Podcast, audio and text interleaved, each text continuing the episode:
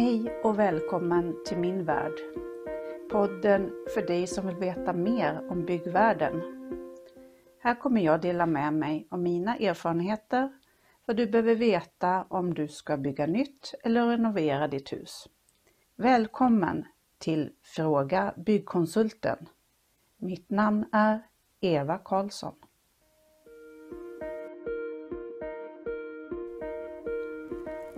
Tycker du om det du hör så tryck på tumme upp. Följ min podd så att du inte missar nästa avsnitt och dela gärna så att fler får ta del av min kunskap. Det här avsnittet handlar om att anlita en byggkonsult eller en kontrollansvarig till ditt projekt.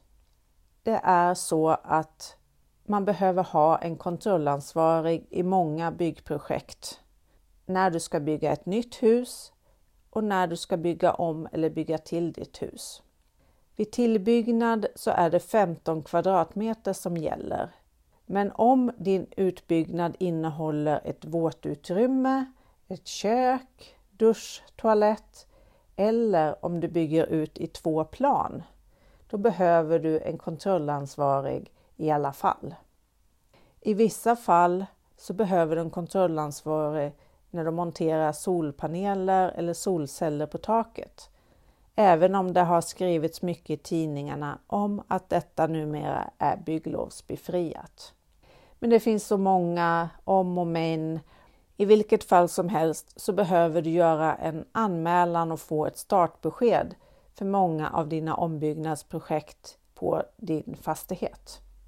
Om du anlitar en kontrollansvarig så tycker jag att du ska välja en med bra kompetens, engagemang och någon som du har förtroende till.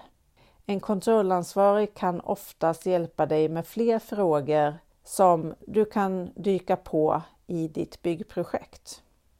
Att anlita en byggkonsult i det här fallet kan kännas som en väldigt dyr kostnad. Men jag skulle med mina erfarenheter säga att en byggkonsult kan spara dig både tid, pengar och energi. En konsult kan hjälpa dig att planera ditt projekt på ett tidseffektivt sätt.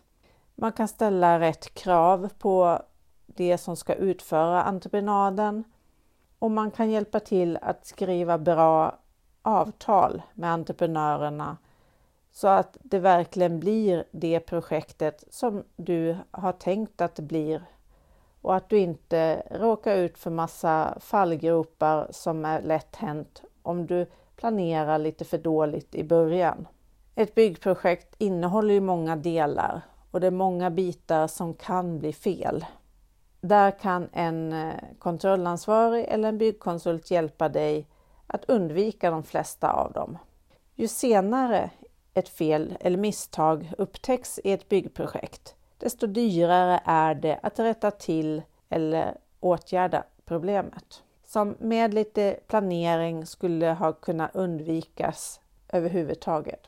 Fel som upptäcks senare i byggskedet kostar mer pengar att åtgärda och slutresultatet kanske inte riktigt blir det du hade tänkt. Så det är bättre att ta hjälp i början av ett projekt så att planeringen blir så bra som möjligt så att din resa blir så smidig som möjligt mot ditt drömhus.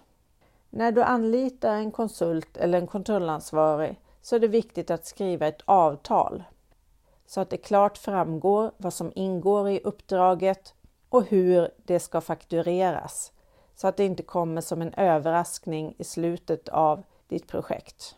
Så lycka till nu med ditt byggprojekt och jag hoppas att jag eller någon av mina kollegor i Sverige kan hjälpa dig att få ditt projekt så bra som det bara går.